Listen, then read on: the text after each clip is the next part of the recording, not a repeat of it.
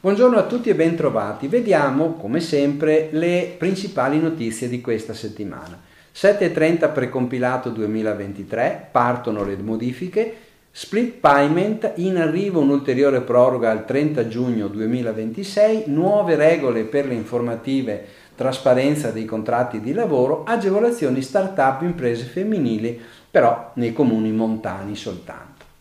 7.30 precompilato 2023. Dall'11 maggio sul sito dell'Agenzia delle Entrate è possibile accettare o modificare la dichiarazione precompilata 2023, modello 2730 e redditi persone fisiche e successivamente inviarle.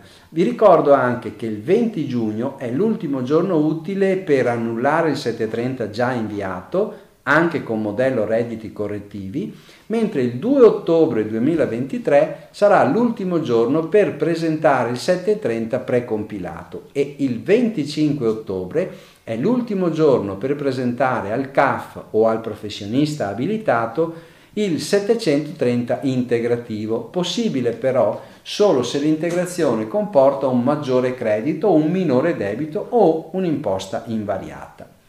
Nel PDF allegato trovate il calendario completo delle scadenze per le dichiarazioni dei redditi. Split payment in arrivo un'ulteriore proroga al 30 giugno 2026.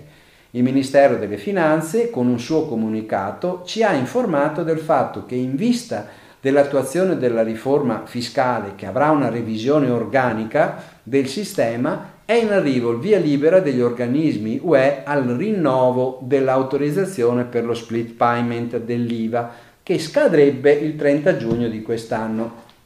Vi ricordo che il meccanismo dello split payment si applica alle operazioni effettuate nei confronti della pubblica amministrazione, nei confronti degli enti pubblici economici e delle fondazioni, delle società controllate o partecipate da pubblica amministrazione o da enti e fondazioni e nei confronti di società quotate in borsa. Con questa nuova autorizzazione lo split payment continuerà pertanto ad applicarsi senza soluzione di continuità. Nuove regole per le informative di trasparenza nei contratti di lavoro si allentano, almeno parzialmente, gli obblighi dei datori di lavoro in materia di trasparenza nei rapporti con dipendenti e collaboratori. Lo prevede il decreto legge lavoro 48-2023, in vigore dal 5 maggio.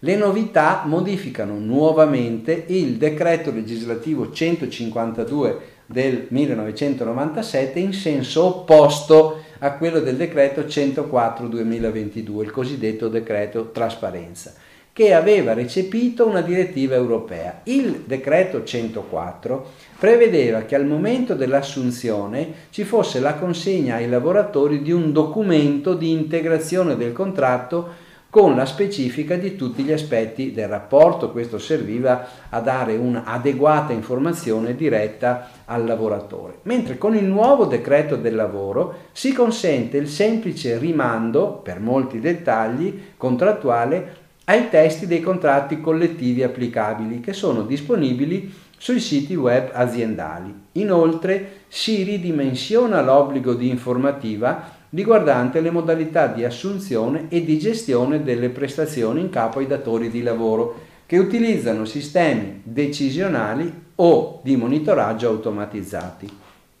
Nello specifico, l'obbligo sarà applicabile solo ai datori di lavoro per i quali tali, sistema, tali sistemi siano integralmente automatizzati, allora c'è un motivo di eh, prudenza e cautela in più. Agevolazioni start-up imprese femminili nei comuni montani. Il Dipartimento per gli Affari Regionali della Presidenza del Consiglio dei Ministri ha reso nota un'agevolazione nuova per le imprese femminili ad alto contenuto tecnologico e innovativo. L'agevolazione, che si chiama IFIM, è rivolta in particolare alle start-up innovative femminili ubicate nei comuni montani presenti sul territorio nazionale.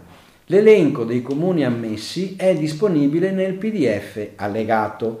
Le risorse finanziarie disponibili ammontano a 3,5 milioni di euro e i contributi potranno essere chiesti a partire dal 30 maggio 2023. I soggetti beneficiari sono aziende in forma di società di capitali costituite da meno di 5 anni, prevalentemente da donne, non distribuite e non aver distribuito utili e avere quale oggetto sociale esclusive o prevalente lo sviluppo, la produzione, la commercializzazione di, produ- di prodotti o servizi innovativi ad alto valore tecnologico. Bene, vi auguro buon lavoro e buona settimana.